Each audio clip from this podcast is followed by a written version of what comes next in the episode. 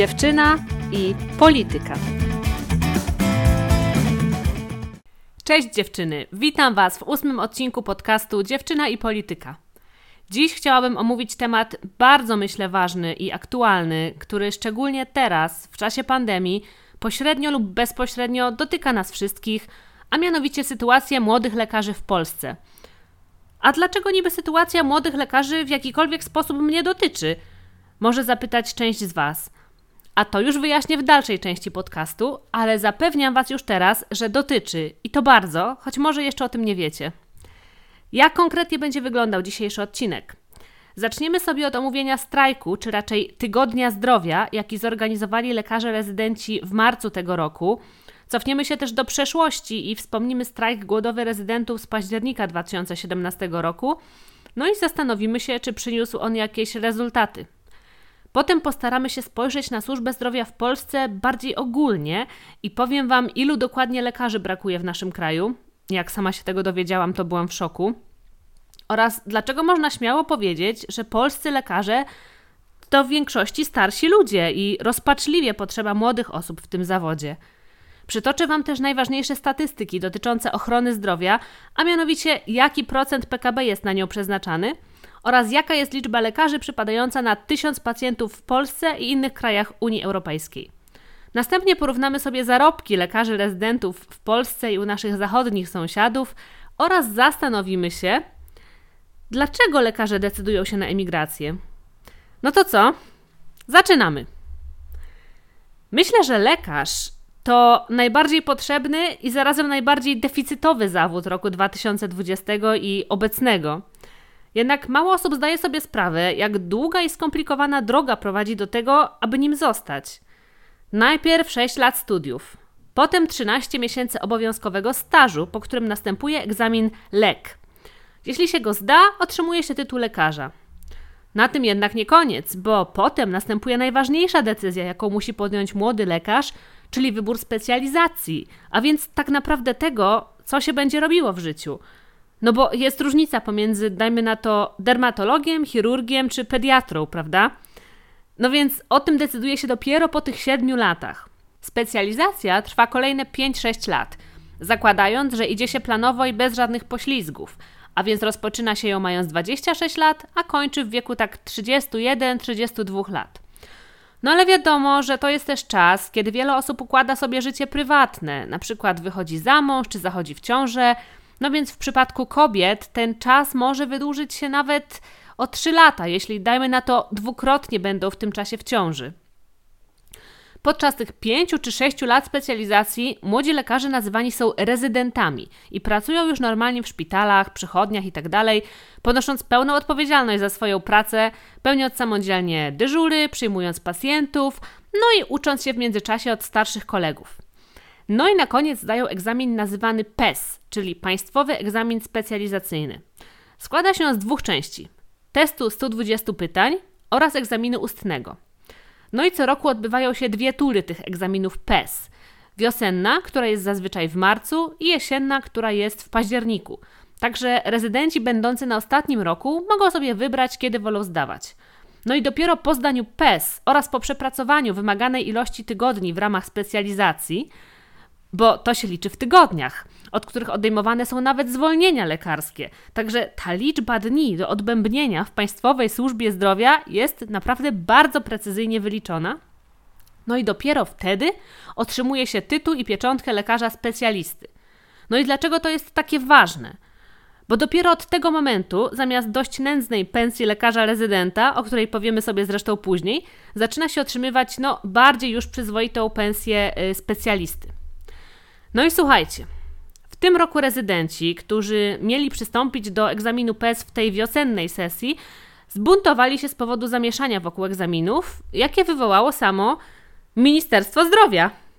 Najpierw ogłoszono, że egzaminy zostaną przesunięte na maj, a dzień później minister wycofał się z tego pomysłu i stwierdził, że jednak wszystko odbędzie się w normalnym trybie, a więc pisemne w połowie marca, a ustne w połowie kwietnia. No i kością niezgody okazały się tutaj y, te egzaminy ustne, które w obu sesjach, wiosennej i jesiennej, w roku 2020 zostały odwołane. No i młodzi lekarze w zeszłym roku otrzymali dyplomy tylko na podstawie testów. Dlaczego więc wiosną 2021 roku, kiedy walka z pandemią nadal trwa w najlepsze, liczba chorych na COVID bije nowe rekordy, no a lekarze są najbardziej potrzebni na oddziałach, zdecydowano się wezwać ich na egzamin ustny? Argumentuje się to tym, że prawie wszyscy rezydenci zostali już zaszczepieni, co ma niby zapewnić im bezpieczeństwo, choć chyba zapomina się o tym, że mogą przecież transmitować wirusa na członków swoich rodzin i na inne osoby, e, a także troską o podtrzymanie wysokich standardów kształcenia. No ale tutaj warto podkreślić, że Polska jest jedynym krajem w Unii, w którym w ogóle przeprowadza się egzaminy ustne dla lekarzy. Inne kraje odeszły już od tej przestarzałej formy sprawdzania wiedzy. Poza tym w naszym kraju brakuje lekarzy, szczególnie w czasie pandemii. W marcu uderzyła kolejna fala, a wielu rezydentów brało urlopy, no, co zresztą kompletnie zrozumiałe, żeby przygotować się do tych bardzo trudnych egzaminów, lub też no, było już po prostu wycieńczonych pracą na kilku etatach plus nauką. A chodzi o to, że kiedy lekarz rezydent bierze urlop, to automatycznie jest jeden lekarz mniej yy, na froncie do walki z COVID. No i sama forma organizacji egzaminów też pozostawiała wiele do życzenia, bo część pisemną rezydenci pisali w marcu, siedząc na zimnej Atlas Arenie w Łodzi w kurtkach i w maseczkach. Na część ustną są z kolei wzywani na drugi koniec Polski.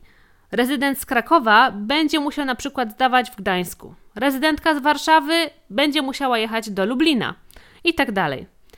A ciężarne, jako nie wiem, ułatwienie, zostały zaproszone znowu do Łodzi, choć kobietom mieszkającym no, z dala od tego miasta raczej nic to nie ułatwi. No i po tym całym zamieszaniu rezydenci nie wytrzymali i 22 marca rozpoczęli tak zwany Tydzień Zdrowia, czyli strajk polegający na braniu zwolnień lekarskich i nieprzychodzeniu przez tydzień do pracy. Organizatorem tego Tygodnia Zdrowia jest Porozumienie Rezydentów Ogólnopolskiego Związku Zawodowego Lekarzy, które na swojej stronie facebookowej tak tłumaczyło tą decyzję. No i cytuję. Pomimo apeli, sugestii, pism i zapytań, Ministerstwo Zdrowia nie przygotowało nas do kolejnej, trzeciej już fali pandemii COVID-19. Po raz kolejny szpitale pękają w szwach, koordynatorzy nie mający narzędzi do wykonywania swojej pracy, karetki jeżdżą od szpitala do szpitala, by czekać na podjazdach, sory są oblężone, oddziały pełne, a procedury i przyjęcia planowe wstrzymane. Po raz wtóry niewydolny, niedofinansowany od lat system upada pod naporem pandemii COVID-19, a lekarze zostają z tym sami, bez jakiegokolwiek wsparcia rządu. Minister zdrowia wydaje kolejne szkodliwe decyzje. Zamiast uwolnić kilka tysięcy młodych lekarzy po testowej części państwowego egzaminu specjalizacyjnego, woli trzymać ich w gotowości do części ustnej, niepraktykowanej nigdzie indziej w UE. Lekarze dwoją się i troją, zastępują chorych kolegów na dyżurach, nie będąc w stanie zabezpieczyć podstawowych standardów świadczeń dla pacjentów, a minister w tym czasie blokuje powrót kilku tysięcy specjalistów do pracy. Minister drwi z naszego wysiłku. Tymczasem, gdy blokowani są Polacy, ministerstwo ściąga lekarzy spoza Unii Europejskiej, przy czym nawet nie próbuje weryfikować ich kwalifikacji zawodowych czy znajomości języka polskiego. Polskich lekarzy trzeba za to egzaminować kilkakrotnie z tego samego materiału. Koniec cytatu. No i to jest tylko fragment deklaracji. Y, jeśli chcecie przeczytać ją całą, to znajdźcie porozumienie rezydentów na fejsie, y, do czego zresztą bardzo Was zachęcam, i przeczytajcie sobie tam post zamieszczony 22 marca o 6 rano. Jednak te feralne egzaminy to jest nie jedyny powód strajku. Jako przyczyny wymienione zostały też na przykład bałagan administracyjny w wysyłaniu powołań dla lekarzy do walki z COVID-19. No i to jest jak takie powołanie do pójścia na wojnę dla żołnierza, które są wysyłane na przykład przewlekle chorym, kobietom karmiącym czy innym osobom z, z przeciwwskazaniami.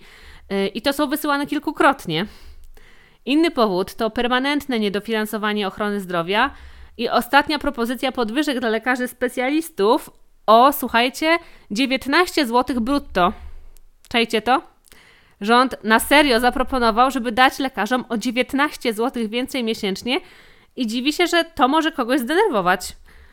No, moim zdaniem to jest autentyczny policzek i okazanie jakiegoś takiego, ja nie wiem, skrajnego lekceważenia, a, a wręcz takiej wrogości. No bo to jest tak jak zostawić kelnerce 5 czy 10 groszy na piwku. To już naprawdę lepiej nic nie zostawiać. No, rezydenci wspominają też y, o ciągle wydłużającym się okresie oczekiwania na wizyty do lekarzy specjalistów i o tym, że na przykład dla pacjentów onkologicznych to może być po prostu wyrok śmierci. Tak więc, i to chcę z całą mocą podkreślić, oni nie walczą tylko o siebie, oni walczą też o poprawę losu pacjentów i ogólnie służby zdrowia, a więc no o nas wszystkich. No i kończą ten swój dramatyczny apel tak, i tutaj znowu zacytuję. Dziś zaczyna się oddolna inicjatywa lekarzy. Tydzień zdrowia. Tysiące lekarzy z całego kraju z największym żalem opuści swoich pacjentów, by ratować własne zdrowie w oczekiwaniu na długo wyczekiwaną reformę ochrony zdrowia i poprawę warunków pracy. Nie chcemy opuszczać potrzebujących, ale też nie możemy już tak dłużej pracować, utrzymując na własnych barkach cały system bez jakiejkolwiek pomocy rządu. Przepraszamy Was, pacjenci, ale jest to heroizm, jakiego nie powinno się od kogokolwiek wymagać. To już zbyt wiele. Ile można nie spać? Ile śmierci oglądać każdego dnia? Oczekujemy stanowczych działań Ministerstwa Zdrowia. Tylko od tych działań będzie zależało, czy i kiedy lekarze wrócą do pracy. Mamy nadzieję, że rząd nie każe pacjentom czekać dłużej niż tydzień. Moim zdaniem y, rezydenci wybrali i tak bardzo elegancką i pełną poszanowania dla pacjentów i kolegów z pracy formę protestu. Może właśnie zbyt elegancką, bo niestety kompletnie nic nie wskurali. Nikt z rządu nie pofatygował się nawet do rozmów ze strajkującymi, choć po ich stronie stanął sam prezes Naczelnej Izby Lekarskiej, profesor Andrzej Matyja.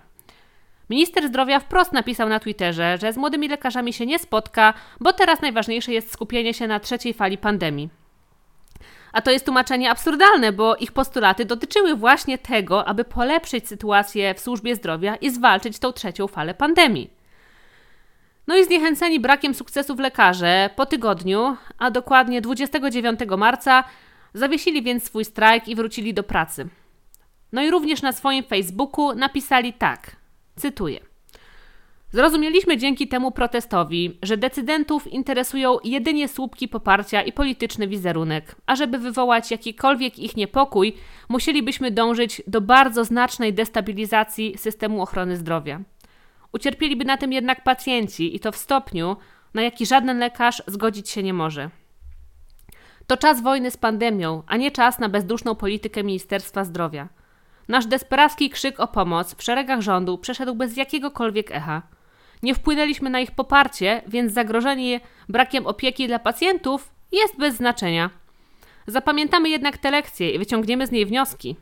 W ostatnich dniach regularnie osiągamy 30 tysięcy zakażeń COVID.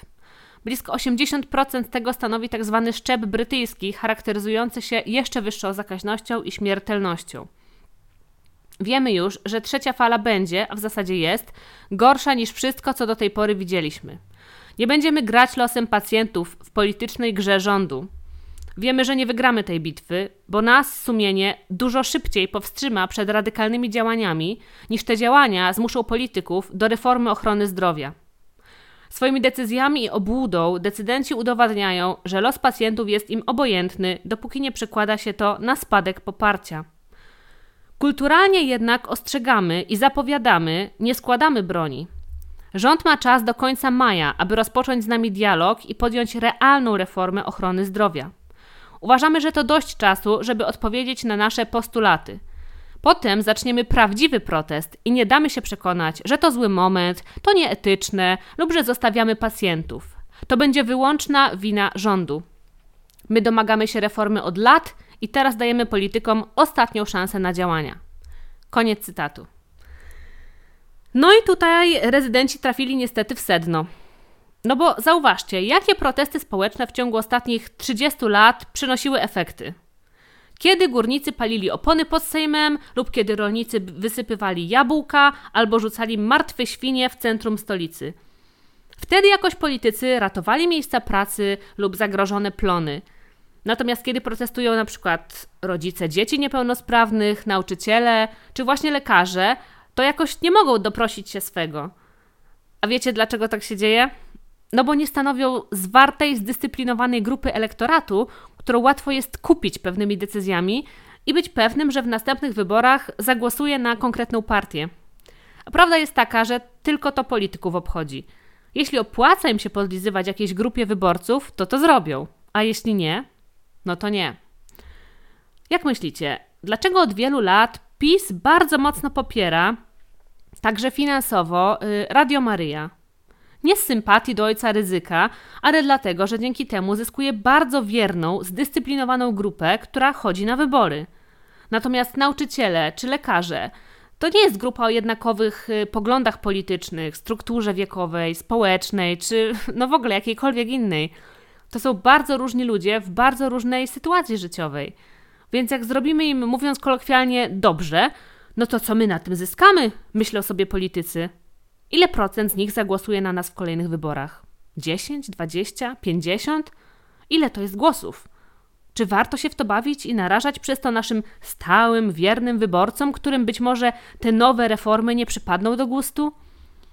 No ja wiem, że to jest obrzydliwe i niemoralne i polityka nie powinna sprowadzać się de facto do handlu głosami i przeliczania decyzji politycznych na poparcie, tylko powinna polegać na zmienianiu rzeczywistości na lepsze.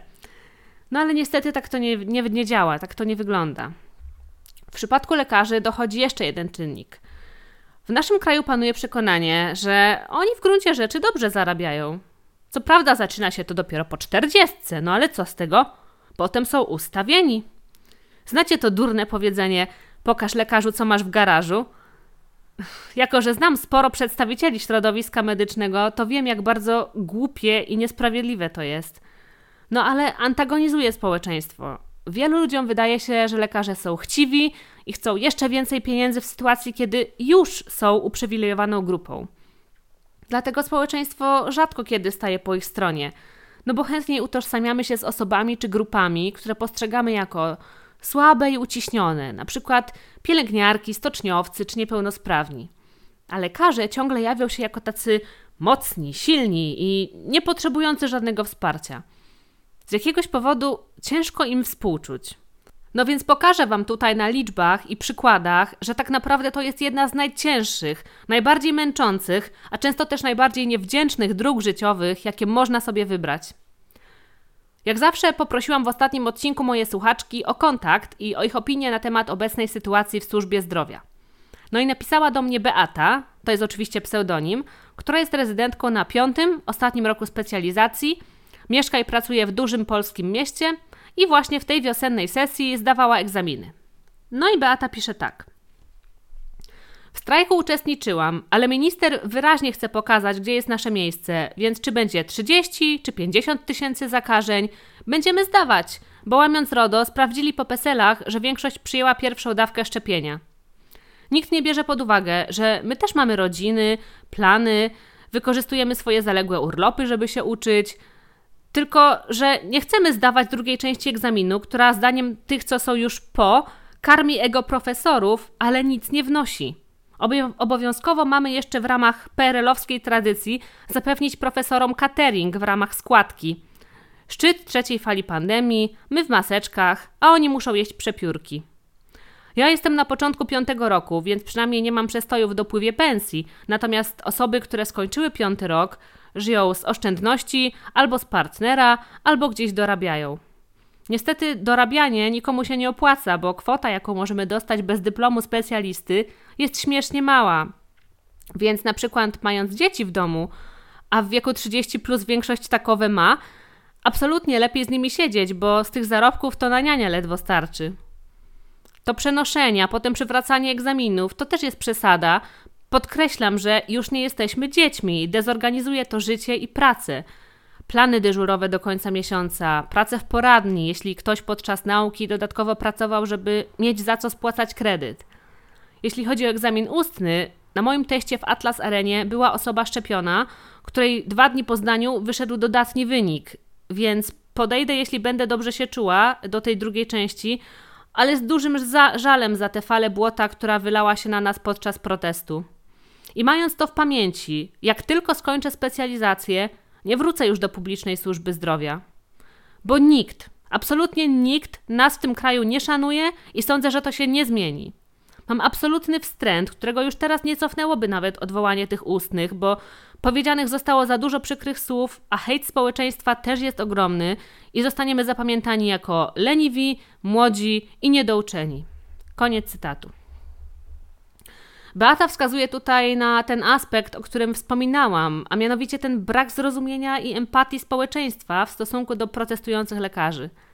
A dodajmy, że to nie jest tak, iż rezydenci w swojej złośliwości i wyrachowaniu pomyśleli sobie: Aha, teraz jest pandemia, więc to jest najlepszy czas, żeby sparaliżować służbę zdrowia i przycisnąć rząd do ściany tylko dlatego, że chcemy więcej zarabiać. Nie wiem, czy pamiętacie, że bardzo głośnym echem w mediach obił się protest rezydentów, który odbył się w październiku 2017 roku, a więc 3,5 roku temu. Wówczas 2 października w Warszawie grupa 20 rezydentów rozpoczęła głodówkę, domagając się, uwaga, uwaga, wcale nie większych pensji dla siebie, ale zwiększenia nakładów na służbę zdrowia do poziomu 6,8% PKB. A dodam, że wówczas przeznaczano na ten cel raptem 4,5% PKB. No i to był główny postulat tego strajku, a więc tak naprawdę polepszenie sytuacji pacjentów i zapewnienie im lepszych warunków leczenia. A warto tutaj dodać, że Polska jest jednym z krajów wydających najmniej na system ochrony zdrowia w całej Unii, zarówno w relacji do PKB, jak i w przeliczeniu na jednego mieszkańca. Najnowsze dane na ten temat y, opublikował w 2020 roku Eurostat y, i przedstawiają one sytuację za rok 2018, a więc dwa lata do tyłu. I tutaj muszę dodać, że Eurostat inaczej przelicza procent PKB wydawany na zdrowie. Wlicza po prostu do niego jakby więcej danych, więc wychodzi tak jakby wyższy. No i nie możemy tego porównywać do tych polskich rządowych obliczeń, tak? Więc pamiętając o tym, średnio w Unii Europejskiej kraje wydają 9,9% PKB na ochronę zdrowia. No i Polska na 27 państw zajmuje zaszczytne 24 miejsce z wynikiem 6,33%. Za nami są tylko Łotwa 6,21%, Rumunia 5,56 i Luksemburg 5,29. Na czele tej listy są natomiast Niemcy, które wydają aż 11,5% PKB na y, zdrowie, Francja 11,3% i Szwecja 10,9%. Jeszcze gorzej jest w przypadku wydatków per capita, a więc ile euro wydaje dany kraj w przeliczeniu na jednego mieszkańca. No i pod tym względem Polska jest 25 na 27 unijnych państw. Wydatki na ochronę zdrowia w przeliczeniu na jednego Polaka wynoszą 830 euro. Więcej jedynie niż w Bułgarii, gdzie to jest 587 euro, i w Rumunii 584 euro.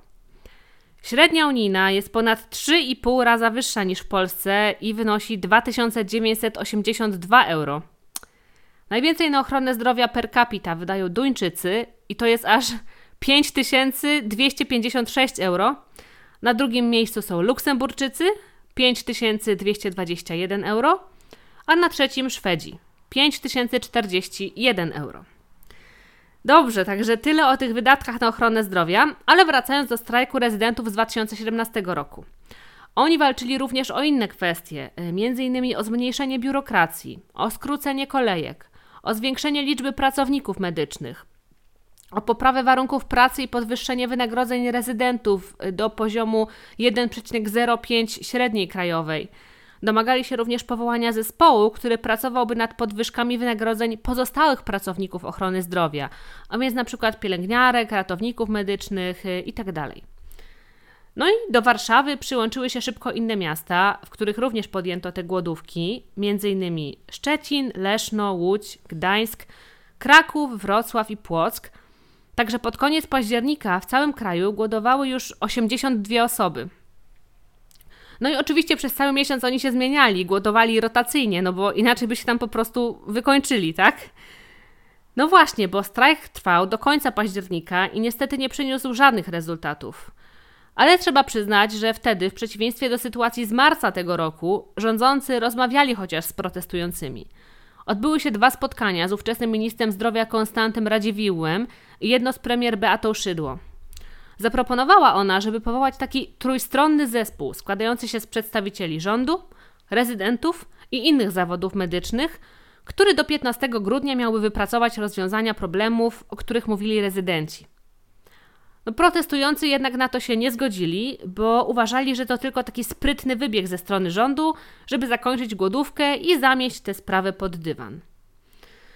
No, słuchajcie, ja nie wiem, jakie były wtedy intencje rządu, ale moim zdaniem ta, ta propozycja no, nie była akurat najgorsza i wskazywała na chęć jakiejś rozmowy i wypracowania jakiegoś rozwiązania tego problemu.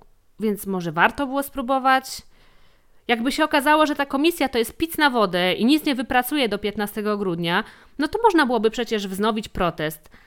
Także ja osobiście trochę żałuję, że nie siedli wtedy do tych rozmów. Minister zdrowia zaproponował też y, takie stopniowe zwiększanie nakładów na ochronę zdrowia, tak aby w 2025 roku dojść wreszcie do 6% PKB, y, no ale rezydenci uznali to za nieakceptowalne. Ich zdaniem należało osiągnąć pułap 6,8% PKB, no i znacznie szybciej niż po 8 latach. No i z tym akurat ciężko się nie zgodzić. Warto też podkreślić, że w czasie całego protestu mieli ogromne wsparcie ze strony niemal całego środowiska medycznego. Poparł ich ówczesny prezes Naczelnej Izby Lekarskiej. No, to akurat tak jak teraz, tylko prezes jest inny. Rektorzy uczelni medycznych z Wrocławia, Poznania i Gdańska, a w dużych miastach organizowano przemarsze pracowników służby zdrowia. Jednym z takich symboli tego protestu stało się e, słynne Niech jadą, wypowiedziane przez posłankę PiS Józefę Hrynkiewicz podczas debaty sejmowej 12 października. Była to tak naprawdę odpowiedź do posłanki PO Lidii Gondek, która mówiła, że świetnie wykształceni i znający języki lekarze mogą przecież w każdej chwili wyjechać, mimo że chcieliby pracować w Polsce. No i na to posłanka Hrynkiewicz krzyknęła z sali: Niech jadą! Ten okrzyk stał się wkrótce takim symbolem tego, jak lekarze są traktowani przez władze, no i oczywiście też symbolem braku porozumienia.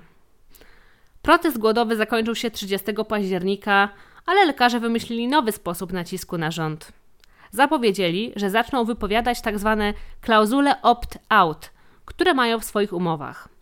Taka klauzula to jest w praktyce zgoda na pracę w ponadwymiarowych godzinach i w wielu placówkach, w efekcie czego wielu lekarzy pracuje po 300, nawet 400 godzin w miesiącu. Moim zdaniem to jest kompletnie chore, że takie klauzule w ogóle istnieją i że proponuje się je lekarzom, no bo to jest po prostu łamanie praw człowieka, moim zdaniem. Ja nie chciałabym być obsługiwana przez lekarza, który jest już na dyżurze, dajmy na to 45 godzin. A wy chcielibyście? Jednak niestety okazało się, że nasza służba zdrowia funkcjonuje tylko dzięki temu, że lekarze biorą właśnie mnóstwo dyżurów w wielu szpitalach i przyjmują pacjentów w wielu przychodniach, bo w Polsce tak dramatycznie brakuje lekarzy, że gdyby jedna osoba nie ciągnęła tych kilku etatów, to wszystko by się zawaliło. Dlatego jak lekarze zaczęli wypowiadać te nieszczęsne klauzule opt-out, a do końca grudnia 2017 roku zrobiło to około 4000 lekarzy, to minister Radziwiłł powiedział, że to nie licuje z godnością lekarza. Co to w ogóle jest za bezczelne stwierdzenie? Z godnością lekarza nie licuje bycie wykorzystywanym i oranie jak osioł za niegodne pieniądze. Jednak minister nie spróbował wówczas faktycznie pochylić się nad problemami lekarzy, tylko wpadł na genialny pomysł, żeby uelastycznić zarządzanie szpitalami. No i wiecie, co to oznacza? Że w praktyce jeden lekarz mógł pełnić dyżur na kilku oddziałach szpitala, które są przecież od siebie oddalone. Często są nawet na różnych piętrach. No i tak decyzję ministra skomentował wówczas wiceprzewodniczący porozumienia rezydentów Jarosław Biliński. Cytuję. Prawdopodobnie od stycznia setką pacjentów będzie zajmował się jeden lekarz na cały oddział. Prawdopodobnie oznacza to, że w nocnej pomocy lekarskiej, która obecnie znajduje się w szpitalu, lekarz z oddziału będzie przyjmował chorych z katarem, kaszlem, i na wezwanie, że na przykład doszło do zatrzymania krążenia, będzie biegł na ósme piętro. Czy w takim wypadku pacjent, który leży w szpitalu, będzie musiał dzwonić po karetkę? To jest nasze podstawowe pytanie. Koniec cytatu. A problem z niedoborem lekarzy w naszym kraju jest bardzo, bardzo poważny. Żeby dostarczyć Wam jak najświeższych informacji na ten temat, y, doszperałam się do takiego raportu Health at a Glance Europe 2020, publikowanego corocznie przez OECD. Ten najświeższy raport prezentuje dane za rok 2018 Jakbyście mieli ochotę go sobie poczytać, to bardzo do tego zachęcam. Link będzie w opisie, bo są tam ciekawe dane na temat stanu zdrowia Europejczyków, podstawowych problemów zdrowotnych, z jakimi się borykają, a także stanu opieki zdrowotnej w różnych krajach. No i słuchajcie, y, wynika z niego, że w Polsce przypada najmniej, powtarzam, najmniej lekarzy w całej Unii Europejskiej na tysiąc mieszkańców. A to jest właśnie ten wskaźnik, którego używa się, żeby określić, czy jest wystarczająco dużo lekarzy w danym kraju, czy nie. I w naszym kraju na tysiąc obywateli przypada 2,4 lekarza. Średnia dla całej Unii Europejskiej to jest 3,8. A więc odbiegamy naprawdę bardzo mocno, zważywszy, że w innych krajach to się waha od 6,1 w Grecji do 3,0 w Luksemburgu. I potem jest nagle taki zjazd i nagle jest Polska ze swoim 2,4. Także to jest naprawdę masakra. Na wykresie obrazującym te dane yy, zestawiono stan na rok 2008 i 2018, więc można też sobie zobaczyć, które kraje wykonały jakiś progres. No, w końcu to jest kawał czasu, tak? 10 lat. No, niestety w Polsce to prawie nie drgnęło. Yy, z 2,2 do 2,4, także no prawie nic. A są kraje, które wykonały naprawdę duży postęp, na przykład yy, Rumunia z 2,3 do 3,1. Malta z 2,8 do 4,1, Słowenia z 2,4 do 3,2, czy Portugalia z 3,6 aż do 5,2. A Polska, jak widać, miała w ciągu minionych 10 lat inne priorytety. No i efekt tych zaniechań jest taki, że obecnie Naczelna Rada Lekarska szacuje, że w Polsce brakuje, uwaga, 68 tysięcy lekarzy. A ilu ich w ogóle w tym momencie jest? Zachęcam Was do spojrzenia sobie na artykuł pod tytułem Lekarze w Polsce, ilu ich jest, ile mają lat, zamieszczony 3 kwietnia 2020 roku na portalu medonet.pl. No i tam są takie bardzo przejrzyste infografiki przygotowane na podstawie Centralnego Rejestru Lekarzy RP Naczelnej Rady Lekarskiej, z których wynika, że w Polsce jest obecnie dokładnie 178 372 lekarzy. No i z tego aż 91 381 lekarzy ma więcej niż 51 lat. I to jest aż 52,2% wszystkich, czyli większość. A tylko 54 556 jest poniżej 40. I to jest 30,6% wszystkich lekarzy.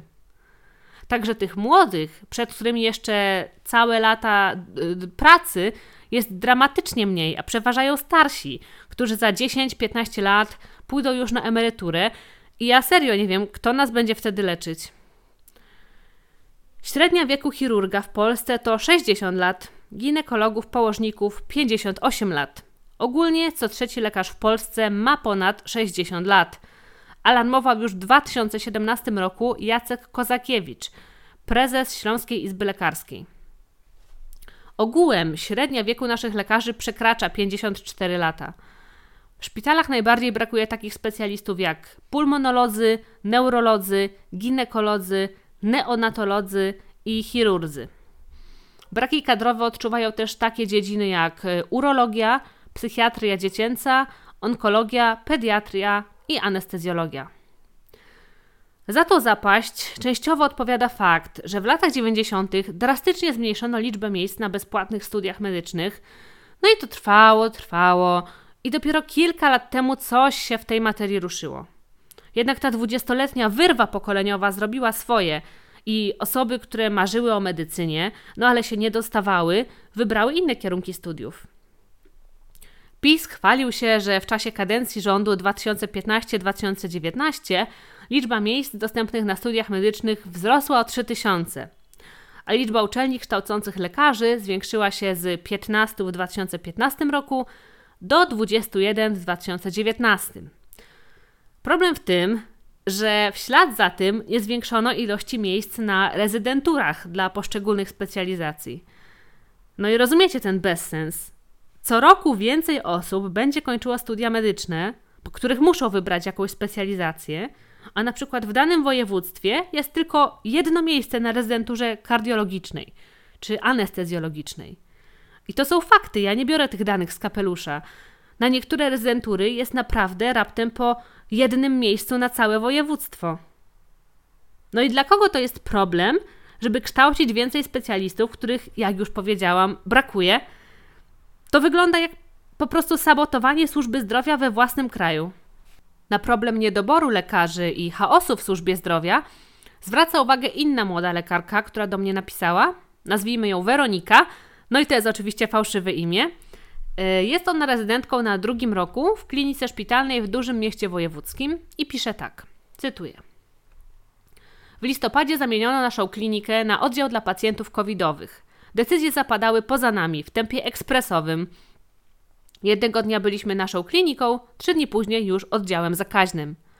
W sobotę kazano nam wypisać wszystkich pacjentów z oddziału i tego samego dnia zaczęto przewozić pacjentów zakaźnych. Byliśmy wtedy zdani tylko i wyłącznie na siebie. Ze strony szpitala nikt nie zaproponował nam żadnej pomocy, nie zapewniono nam wsparcia ani merytorycznego, ani sprzętowego. Sprzęt dotarł do nas w okolicy lutego. To nasz szef organizował wizyty kolegów z kliniki chorób zakaźnych, żeby coś nam podpowiedzieli, zarówno w zakresie leczenia, jak i tego, w jaki sposób taki oddział w ogóle ma funkcjonować. Mieliśmy na przykład tylko jedną śluzę, a izba przyjęć przyjmowała zarówno pacjentów z potwierdzonym koronawirusem i miała obowiązek pomagać tym, którzy zgłosili się, a mogli być ujemni. Niestety to nie koniec naszego roller coasteru. W momencie, w którym udało nam się zadomowić w cudzysłowie w nowej rzeczywistości, została podjęta decyzja o utworzeniu szpitala tymczasowego w naszym mieście. Mieliśmy nadzieję, że my, klinika, która prowadziła oddział covidowy od listopada, a więc już przez 4 miesiące, będzie mogła trochę odpocząć. No ale niestety znów poza nami podjęto decyzję, że to my będziemy pracować w tym szpitalu. W dniu, w którym y, otworzono szpital tymczasowy, zamknięto naszą klinikę. Nie jesteśmy pierwsi, nie będziemy ostatni, ale oddziałów o specjalności, w której ja pracuję, jest w całym regionie raptem kilka, a w naszym mieście obecnie już nie ma ani jednego. Nasz szef prosił, żebyśmy zabezpieczyli sobie przyszłość, na wypadek, jakbyśmy się już mieli nie spotkać w takim gronie, ale my jednak wierzymy, że nasza klinika jeszcze kiedyś wróci. Dodam, że nasz szef otrzymał od prezydenta miasta wyróżnienie za walkę z pandemią, a dwa tygodnie później został zwolniony bez podania jasnej przyczyny. Być może zaważyło to, że głośno i wyraźnie mówił o nieprawidłowościach w szpitalu tymczasowym, o tym, że brakuje zarówno personelu, jak i sprzętu oraz że leczenie w takich warunkach to nie jest leczenie szpitalne, a polowe. Dodam jeszcze, że powinniśmy wszyscy otrzymać skierowanie do pracy przy pandemii, ale nigdy go nie dostaliśmy, bo wówczas musielibyśmy zostać zmienieni po jakimś czasie, bo nikt nie jest w stanie pracować w takiej sytuacji przez długi czas. Obecnie przełożeni już otwarcie mówią, że takie skierowania nie zostaną wystawione. Nie dostaliśmy też dodatków covidowych. Rzekowo dlatego, że nie dopełniliśmy formalności. Także moim zdaniem w Polsce nie szanuje się lekarzy na tym poziomie, gdzie podejmowane są decyzje polityczne wśród kierownictwa szpitali i uniwersytetów medycznych, i to przez nich można poczuć się traktowanym niepoważnie, a nawet poczuć się niepotrzebnym. Koniec cytatu. Powiem Wam szczerze, że mi się włos zjeżył na głowie, jak przeczytałam list od Weroniki, bo wychodzi z niego, że lekarze są traktowani trochę jak takie mięso armatnie do walki z pandemią i nikogo nie obchodzi zachowywanie jakichkolwiek standardów pracy i szacunku do drugiego człowieka. No dobrze, a jak wyglądają standardy płacy? Ile po tych długich, bardzo trudnych, sześcioletnich studiach zarabia młody lekarz? 2900 zł brutto, co daje nam około 2100 zł na rękę. Dokładnie tyle zarabia się przez 13 miesięcy na obowiązkowym stażu podyplomowym, jeszcze przed specjalizacją. No i wydaje Wam się, że to mało? To powiem Wam, że w ostatnich latach i tak nastąpiła tutaj znacząca podwyżka, bo jeszcze w roku 2016, a więc raptem 5 lat temu, lekarze stażyści zarabiali raptem 1400 zł netto, czyli na rękę. No i wiecie, powiedzmy sobie szczerze, obie te kwoty to jest jakaś kpina i nie da się za to utrzymać, zwłaszcza wynajmując mieszkanie i żyjąc na przykład samodzielnie w dużym mieście. Także chyba rządzący wychodzą z założenia, że młodzi lekarze muszą mieć albo bardzo bogatych rodziców, albo lepiej zarabiających partnerów, którzy będą ich przez lata finansowo wspomagać. No ale dobrze, po stażu następuje trwająca te 5-6 lat specjalizacja, a na niej obowiązują już inne stawki. Tutaj także przeprowadzono znaczące podwyżki i od lipca 2020 roku y, podczas pierwszych dwóch lat rezydentury zarabia się minimum 4299 zł brutto, co daje 3118 zł na rękę. I po dwóch latach ta kwota zwiększa się do 4633 zł brutto, co na rękę daje 3354 zł. I tyle zarabiają lekarze mniej więcej do 32 roku życia, aż nie skończą specjalizacji. Ich koledzy kończący na przykład SGH czy inne popularne uczelnie biznesowe w tym wieku zarabiają już no tak ponad dwa razy więcej. A w przypadku rezydentów te kwoty poszły mocno do góry, bo jeszcze 5 lat temu przez pierwsze dwa lata zarabiali około 2300 na rękę, a więc ponad 800 zł mniej, a przez kolejne lata specjalizacji 2,5 tysiąca na rękę. No także bardzo dobrze, że te podwyżki nastąpiły. Rzecz w tym, że poziom tych wynagrodzeń przez lata był tak dramatycznie niski, że trzeba by je co najmniej podwoić, żebyśmy w ogóle zaczęli mówić o jakichś godnych pieniądzach, a podejrzewam, że pensje będą rosły raczej powoli i stopniowo. Polecam Wam taki artykuł pod tytułem Ile zarabia lekarz? Opublikowany 2 maja 2016 roku na portalu y, medonet.pl. I to nie w celu zapoznania się z zarobkami lekarzy, bo tak jak wspomniałam, one w ostatnich latach i tak się zmieniły, ale przeczytajcie sobie te dramatyczne i no, smutne w gruncie rzeczy historie młodych lekarzy, którzy na studia poszli z jakimś powołaniem, a potem nagle nastąpiło bardzo bolesne zderzenie z rzeczywistością. Niejaka Majka opowiada tam swoją historię, no i zacytuję Wam fragment. Zostanę ortopedą. To kompromis. Nie dostałam się na wymarzoną specjalizację, bo było tylko kilka miejsc na całą Warszawę. Ostro zasuwałam całe studia, działałam w kołach naukowych, no ale się nie udało tam, gdzie chciałam. Dostał się za to syn mojego profesora z uczelni, straszny leser. Mam poczucie, że zabrał mi miejsce. Nie chcę mówić o jaką specjalizację chodziło, bo boję się, że wtedy wyjdzie o kogo chodzi i będę miała problemy. Inny chłopak mówi tak. Cytuję. Mam podobnie. Kardiologia była od zawsze moim marzeniem. Też działałem w kołach, miałem nawet trzy publikacje. A jednak w ciągu ostatniego roku, tam gdzie mieszkam, były tylko dwa miejsca na kardiologię. Liczyłem, że uda się przenieść w trakcie sesji wiosennej, ale tym razem nie było już ani jednego miejsca. Podobnie jak na urologii, ginekologii, dermatologii, radiologii. Koniec cytatu. Dla tych, którzy nie dostali się na wymarzone specjalizacje, yy, istniało jeszcze do niedawna koło ratunkowe. Mogli je zrobić jako wolontariat. I wiecie, na czym to polegało? Że pracowali normalnie w szpitalu przez 6 lat, ale nie dostając za to ani grosza. Robili tą specjalizację po prostu za darmo, na swój koszt. Na szczęście zakazano już takich praktyk i to między innymi w wyniku tego strajku rezydentów z 2017 roku, także można powiedzieć, że przyniósł jakieś wymierne rezultaty. No, jak widać, zostanie lekarzem w Polsce to jest niezwykle ciężka, niewdzięczna i niezbyt doceniana również finansowo yy, charuwa.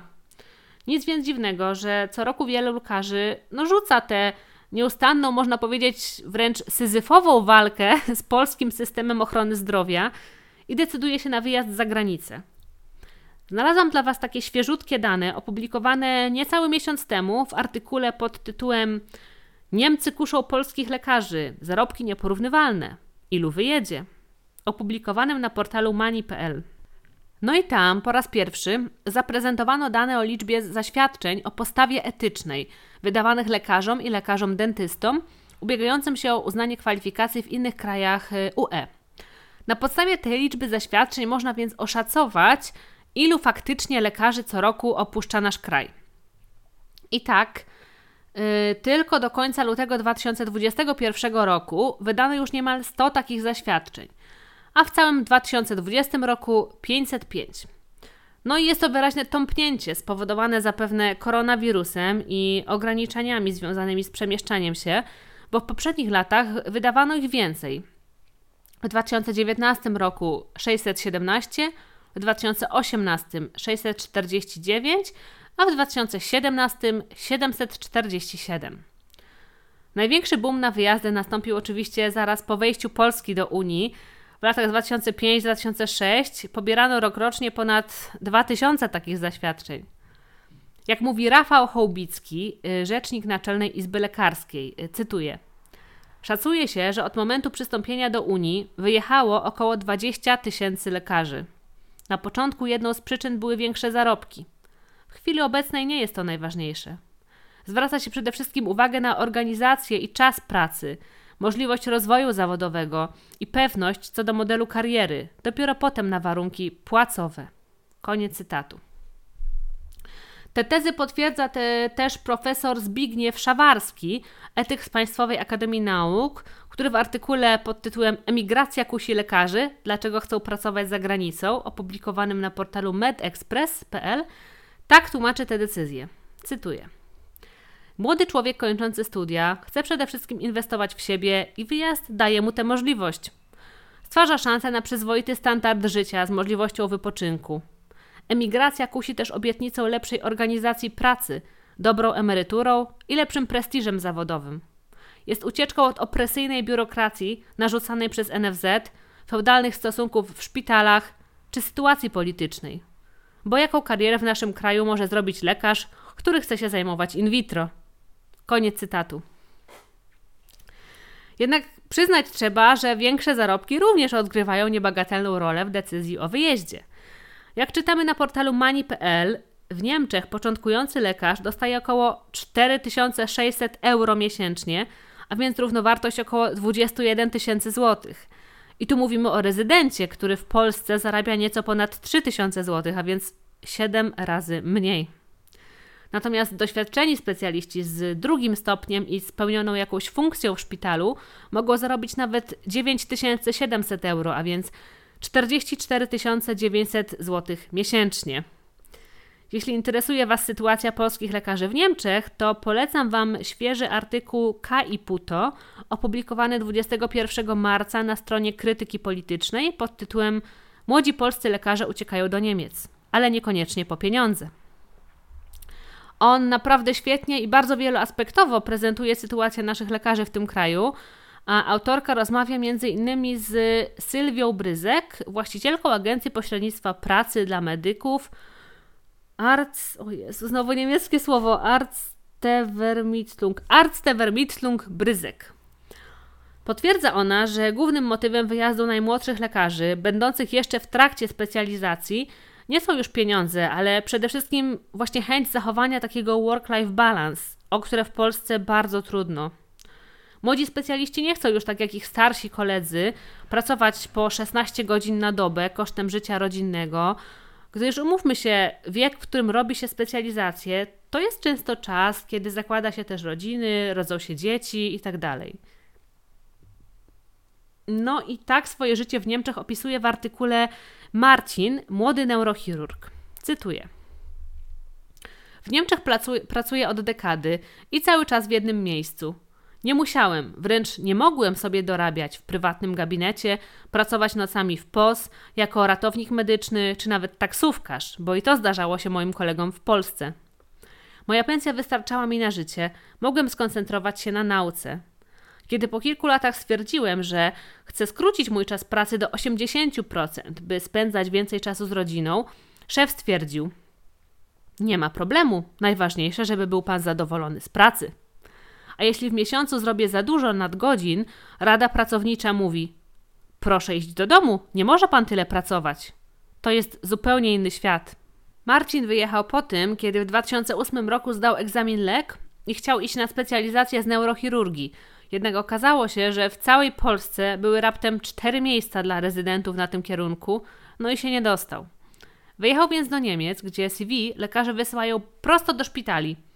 Który z nich potrzebuje akurat danego specjalisty, ten po prostu go zatrudnia. Nie ma żadnych wyznaczanych odgórnie norm i liczby miejsc dla rezydentów. No i Marcin wysłał papiery do 10 szpitali. Odpowiedziała mu połowa z nich, a aż cztery zaproponowały pracę. Inny przykład organizacji służby zdrowia za granicą y, podaje student piątego roku medycyny z Poznania, który wyjechał na praktyki do Szwecji i był wręcz olśniony tamtejszym systemem. No i tak opisuje jego wrażenia Halina Pilonis w artykule na portalu medexpress.pl. Cytuję. Ogromne wrażenie zrobił na nim sam szpital, który wyglądał jak luksusowy hotel. Tyle tylko, że opustoszały. W polskiej lecznicy każdego ranka rzesze pacjentów wędrują korytarzem z ręcznikami do łazienek. W szwedzkiej każdy ma jednoosobowy pokój z prysznicem i ubikacją, więc jeśli wychodzi, to tylko do bufetu. Polskiego adepta medycyny zaskakuje też, że w każdym pokoju wiszą pojemniki z rękawiczkami jednorazowymi w trzech rozmiarach. Po przyjściu do szpitala lekarz dostaje zawsze czyste, służbowe ubranie, które po pracy trafia do pralni. Po odprawie cały personel idzie na darmową kawę, która jest elementem grafiku dnia. Pija się ją w bufecie lub na tarasie. Poza przerwą kawową jest jeszcze lunchowa. Większość doktorów kończy pracę o 16 i co ważne, nie biegnie do kolejnej. Dzięki przerwom nikt nie jest tak zmęczony jak nieraz o 14 na polskim oddziale. Polskiego studenta dziwi też, że w Szwecji między lekarzami z różnym stażem panują stosunki partnerskie. Wyznaczony doświadczony doktor pomaga i udziela rad młodszym. W nocy starszy dyżurny jest w domu pod telefonem, a młodszy na oddziale. W przychodni szpitalnej pacjenci umawiani są na godziny. W poczekalni jest pusto i cicho. Przed wejściem chorego do gabinetu lekarz zapoznaje się z jego dokumentacją. Podczas wizyty nie zajmuje się pisaniem, nie patrzy w monitor i cały czas utrzymuje kontakt wzrokowy z chorym. Nie wypisuje też skierowań ani recept, bo robi to pielęgniarka. On natomiast, gdy chory wyjdzie, relacjonuje wizytę do mikrofonu. Nagranie zostaje spisane przez sekretarkę medyczną i włączone do dokumentacji. Koniec cytatu. Boże, jak to czytam, to mam wrażenie, jakby po prostu ktoś się zachwycał rzeczami, które powinny być kompletnie normalne. I ja nie wiem, jak to świadczy o naszej służbie zdrowia, ale chyba nie najlepiej. No ale trzeba także zaznaczyć, że wyjazdy zagraniczne polskich lekarzy nie mają jednoznacznie negatywnego dla naszego państwa charakteru. Na zasadzie wykształcili się u nas za darmo, a potem jadą pracować za granicę. Jak podkreśla profesor Karol Kamiński w wywiadzie dla Rzeczpospolitej, różnorakie krótsze i dłuższe migracje medyczne są normalne na całym świecie i mogą stanowić dużą wartość dodaną. Wspomina on, że na przykład niemieccy lekarze często jeżdżą do Wielkiej Brytanii, a z kolei Brytyjczycy do USA, Kanady czy Australii. Nowe środowisko i warunki pracy pozwalają spojrzeć na medycynę pod innym kątem, uczą działać w nowy sposób, co no, zawsze jest korzystne. Rzecz w tym, żeby nie były to podróże tylko jednokierunkowe, żeby ci medycy faktycznie chcieli potem wracać do kraju i dzielić się tą zdobytą wiedzą z kolegami, ze studentami itd. Tak no i o to właśnie powinno starać się Ministerstwo Zdrowia. Moim zdaniem dobrymi krokami w tym kierunku byłyby m.in. bardziej dynamiczne zwiększanie nakładów na ochronę zdrowia, no bo to się dzieje, ale bardzo powoli. Po drugie, rezygnacja z tego centralnego systemu określonej i niezmiennej liczby rezydentur na dany rok.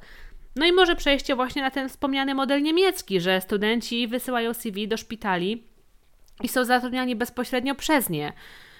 Y, dalej, odciążanie lekarzy od biurokracji i zatrudnianie coraz większej liczby sekretarek medycznych, które za nich będą prowadzić te dokumentacje, aby lekarze mogli skupić się na leczeniu. Dalej, koniec z tymi koszmarnymi klauzulami opt-out i pracą po kilkanaście godzin pod rząd, ponad siły. No i last but not least, wzrost pensji, bo jak wiadomo, pieniądze szczęścia nie dają, ale też nie stoją mu na przeszkodzie. No i tym optymistycznym akcentem kończymy dzisiejszy odcinek. Ponieważ służba zdrowia to jest tak obszerny, ważny i aktualny temat, zdecydowałam się poświęcić mu aż dwa odcinki. Także w przyszłym tygodniu porozmawiamy sobie o sytuacji pielęgniarek i ratowników medycznych, bo to są moim zdaniem dwie grupy, które wykonują najbardziej niedoceniane i jednocześnie najcięższe prace y, w dziedzinie ochrony zdrowia. Także jeśli znacie jakieś pielęgniarki lub ratowników, albo same nimi jesteście, to czekam na Wasze głosy pod mailem dziewczynaipolityka.gmail.com Napiszcie mi o Waszych doświadczeniach, przemyśleniach związanych z Waszą pracą i podajcie jakieś propozycje zmian, które Waszym zdaniem warto by było przeprowadzić w tych Waszych zawodach. Tak jak zawsze powtarzam, chciałabym, żebyśmy razem tworzyły ten podcast i żeby to była taka platforma dzielenia się doświadczeniami i dobrymi pomysłami. Tymczasem ja bardzo dziękuję Wam za uwagę, a na koniec mam prośbę. Jeśli ten odcinek Ci się podobał, podeślij proszę linka innej osobie z Twojego otoczenia koleżance, siostrze, mamie lub innej ważnej w Twoim życiu dziewczynie. Niech jak najwięcej kobiet dołączy do naszej społeczności świadomych, poinformowanych dziewczyn. A my słyszymy się równo za tydzień, we wtorek o godzinie 8 rano. Do usłyszenia. Bądź poinformowana i interesuj się. Cześć!